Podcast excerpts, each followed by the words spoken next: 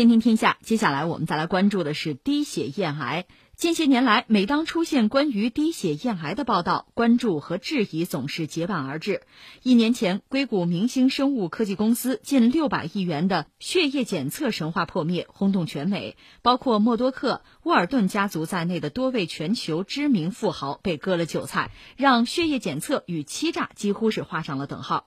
不过，血液检测仍然是很多科学家以及投资公司追逐的热点。这家公司当初大力鼓吹却没有成真的一部分。份事情可能被一家日本公司办到了。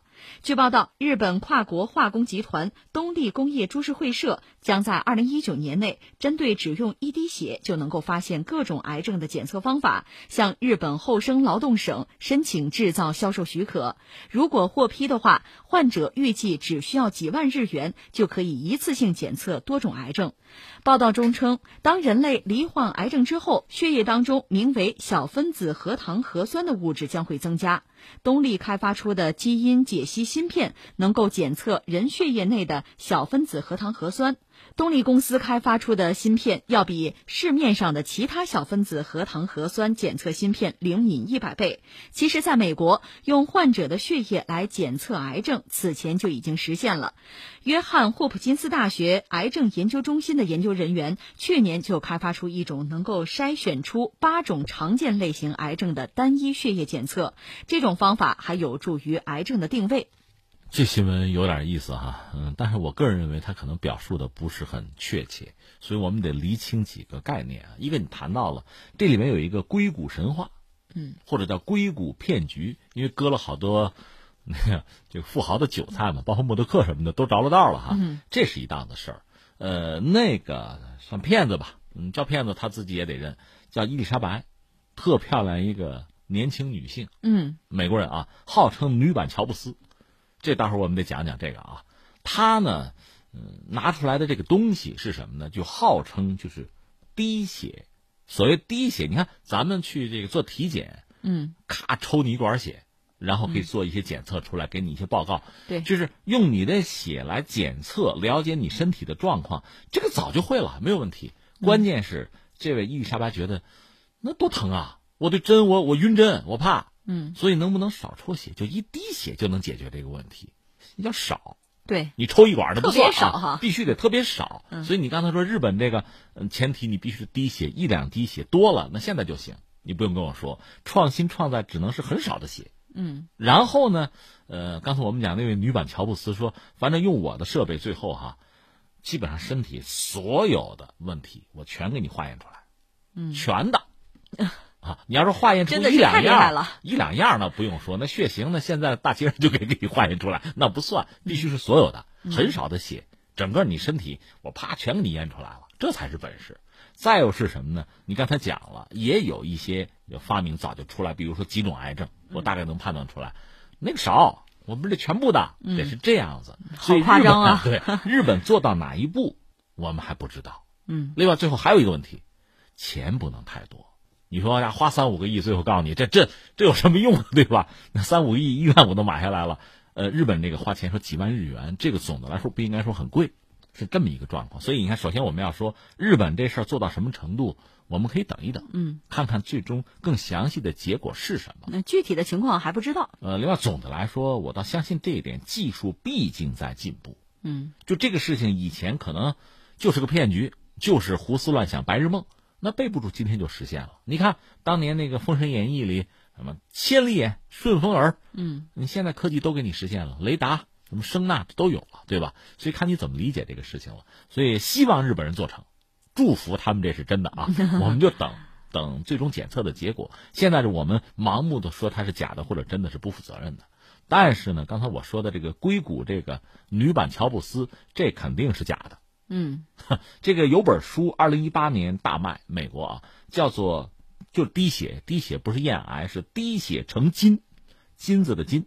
嗯，你听就明白这本书的意思？就是一个报告文学吧。嗯，揭露这个女版乔布斯的骗局，他是这不滴血吗？他这个技术挣钱了，成金了。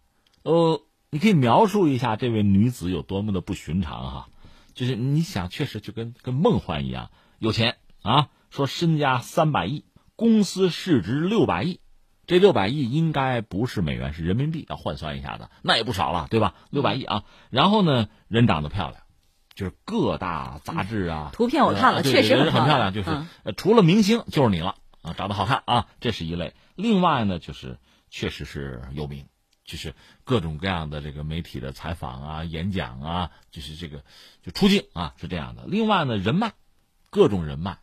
甚至到什么程度呢？这个美国前国务卿的那个孙子是给他打工的，八百员工嘛，有。另外呢，认识很多人，跟那个克林顿的女儿是闺蜜啊，诸如此类的。跟这个邓文迪她前老公就是默多克关系也不错，默多克投了一个多亿啊美元啊，就给他投钱融资啊，就这么个主。嗯，你是不是做梦一样的？对，事实证明最后就是南柯一梦啊。嗯，但是他做了。那这位女孩哈，这个伊丽莎白叫做哈，她之所以成为女版乔布斯，就是凭着她所谓的滴血验癌的这个技术，对，成为这个富豪的哈。这个人是这样子嘛？你要说吧，你说他完全就是个骗子，也不好这么说。他确实一个是很小的时候就体现出他这个聪明，学霸，学霸气质，而且呢颇有理想。人家就是家里问，哎，你想不想当美国总统？不想，想当什么呀？我要当亿万富豪。为什么不当总统呢？我当了富豪，总统就娶我了。嗯，就是七八岁的时候就有这口气很大。对他十七岁的时候是考到了斯坦福的工程学院，那这还是靠自己本事考进去的。嗯，而且就拼命的在学，因为他知道就是希望通过上学啊、创新公司啊、富豪，他要走的是这条路，他很清晰的知道自己的这个路径是这个样子的，所以就很玩命。然后这里面有一个就是标志性的事件是什么呢？是在二零零三年，那中国人还记得吧？非典在那年，他呢是去新加坡去做一个什么项目吧，然后就知道 SARS 非典这个事情了。知道之后，他也很关注，在亚洲肆虐嘛，他当时就觉得对血液里边这个 SARS 病毒的检验检测手段，人类当时有啊，嗯，但是太落后，我得搞个新的。你看，截止到这儿，你还得说人家，你看。哎，有点意思啊！为群众、为人民、为这个人类的健康，挺努力的，还行啊，对吧？然后就做了一件事，从新加坡回去，回到美国之后呢，说是闭关在家五天，一天睡个一两个小时，就是把自己所学的、掌握的知识完全的，就是打通、糅合在一起，最后搞出来一个这个专利吧，有一个专利申请，他要搞一个什么呢？可以佩戴在胳膊上的释放药物的这么一个贴片，就搞这么一个东西。这个东西给谁看了呢？当时他那个学院的院长叫钱宁，把这院长给惊着了，说从来没有学生这么牛，就一个小女生啊，就把所学的各种各样乱七八糟的知识融会贯通，最后形成这么一个创新一个设计。哎呀，这是厉害厉害！我的学生里没有这样的，所以钱宁作为院长对他就大加赞赏啊，非常的欣赏，深信不疑。就这么一个状况，所以截止到这儿，你看小孩可以是吧？呃，想的应该是正道，而且这种思维方式啊，学术上的这个能力都应该说是很强的。就说你说他纯粹是个骗子是吧？一个很无知的人到处忽悠同样无知的人，他还不是这样的。那是不是从那个时候之后就开始走偏了？应该说也还没有。下面走的路是比尔盖茨的路。二零零四年就辍学了，专心我就开公司去了嘛。对吧？有专利，有想法，然后那个叫钱宁，他那院长好像还是他这个什么董事会的顾问什么的，然后就融资，最后融了可能六百万美元，这就不少了。包括这身边邻居什么的，知道他干的这个事儿很厉害啊，那就投资，他也就逐渐的理清了自己在科研上的这个方向，真的就就融资。融资其实也是烧钱啊，但是就是有人信啊。小孩长得漂漂亮亮的，有学识，名牌大学的背景，当然辍不辍学的。他将来还可以恢复嘛？你看，比尔盖茨成名之后，又去把哈佛学业给进修完了，人家还是学士，没问题，就这么一个状况。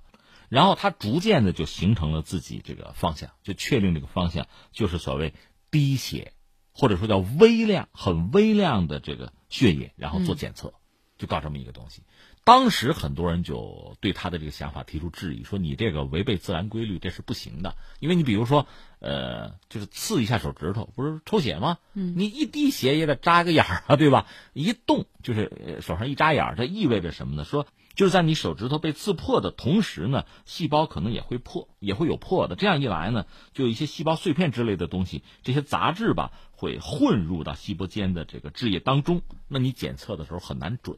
你抽的又少，就很难准确。嗯，这是你没办法回避的一个问题。不，你坚持，就就做下去了。到这儿逐渐就开始走偏了。因为你看，我举个简单的例子吧，你比如我们去医院去体检去，咔抽你一管血啊，这个分点那个分点，很多项目就这么做了。如果只有一滴血，你告诉我你怎么分配？对呀。而且还有一个问题，如果你比如说运输不当，跑远路的话，那么一滴血它干了，它变质了，这怎么办？嗯嗯。那它只有一个办法，往里兑水嘛，兑水兑盐水，生理盐水可以吧？那你想，这就影响检测结果了，这就已经走偏了。但是没办法。这是前提，在这第一步其实就已经出问题了。后来这种故事就多了，就是他还要搞这个小仪器，要小。你说你搬个医院来，那就不对了，对吧？要小，还要廉价。嗯，就这几个指标倒着推，谁干这个活谁要死，逼死，活活逼死。你做不出来嘛？做不出来就造假嘛。而且呢，他又能吹。嗯，这一下子还有很多人找他。有是想跟他就是合作融资的，还有一些就医院啊、药店啊，这么着，在我门门店这儿装一个机器，这不很方便吗？你这东西又小，装一个，就是我的顾客来了，不就随时检验吗？这不很快吗？他都答应，就拍胸脯。你拍了胸脯，你得拿出东西来呀，拿不出来，最后就开始造假。造假到什么程度呢？说他有的设备是那个，等于说工业机械手，是那个滴那个胶水的那个东西，他改了个包装。就是那个一滴血之后怎么分、怎么分配，他拿那玩意儿弄的，貌似是个设备什么高科技，实际上是个工业的滴胶水的机械手。后来干脆是什么呢？可能整了十万美元买了几台西门子的那个检测设备。西门子那个东西大半吨，嗯，结果有的门店说你那小东西拿了我们用用，一看嚯，就是太大是吧？这没法闹了。再就是刚才我说的，你那一滴血变质了、干了，嗯，就类似这样的问题，其实就。真的就解决不了，他呢逐渐他那个团队开除一些人，但是别忘了签保密协议啊，不许给我坏这个事儿啊，不许说出去啊，就这样子。另一方面就光鲜亮丽，到处就演讲，长得漂漂亮亮的，说他跟克林顿、跟马云三个人还有一个节目呢，马云当然是陪着了，克林顿用那种特别欣赏的眼神邻家女孩嘛，哎呀，跟我们说说啊，你是怎么做起来的？他那侃侃而谈，非常能说。就这么着，一方面呢融了大量的资。另一方面呢，这个东西其实真的就没有做出来，而且你像吹牛这个事情，就是说瞎话嘛。一旦走上这条路，它就是不归路，因为你撒一个谎，你得再撒一个谎圆这个谎，得用十个谎去圆，最后一直到这个谎破了。对，他就是做了很多，就是我们现在看就是事后诸葛亮、马后炮，觉得很蠢的事情。他发论文，业务论文，找了个意大利杂志，那种野鸡杂志，然后呢，可能是五百美元就行。超五百美元，然后随便发，就这个，他弄了一个东西，可能就涉及到六个样本，就六个患者吧，就弄了一个东西，就发了。他也得吹牛嘛，你发嘛，但是你只要发出去，就会有人看见，对吧？那有人就盯住你了。这里面涉及到两个人很有意思，有一个是就是一个业余时间做网站的，就专门揭露这个医疗领域，因为我只懂医疗，就在医疗领域这个各种骗子的，有这么个网站。有一哥们儿就是干这个的啊，还有一个是什么呢？是他的竞争对手，对他一直是怀疑的。那个是个男的啊，包括他儿子，就天天网上找，嗯，看看他真的假的哈。最后又和刚才我们说的那个搞网站的，他们又凑到一起，就互通有无吧。最后发现漏洞很大，就是刚才我们说那篇假论文，说这个东西就能够做一个你这么一个堂堂的是吧？呃，既是一个学术上的一个明星。又是这个硅谷企业界的明星，就你这这这么一个背景，就拿出这么一个依据来，那太不靠谱了。嗯，到这个时候就打算揭露他，骗子最后就还是露出了狐狸尾巴，现了原形。原来我们说一开始他还是一个有理想、有抱负的年轻人啊，嗯，但是后来还是被利益诱惑，巨大的名利啊！你想，真的在那个时候你就被绑架了。你说对不起，我搞错了，不好意思。我我以前的那个理想是真的，你们要相信我，但是我做不出来。他没法说出这个话来，就开始骗，又各种骗，各种威胁，就利诱，嗯，到最后自己到了一个万劫不复的一个境地吧。这是我们讲的这个女版乔布斯的故事，和乔布斯没法比。乔布斯人家虽然那个人脾气也不好，甚至就是个人可能有这样那样的一些不那么让人愉快或者值得赞赏的这个性格上的东西啊，但是最终还是做出了事情。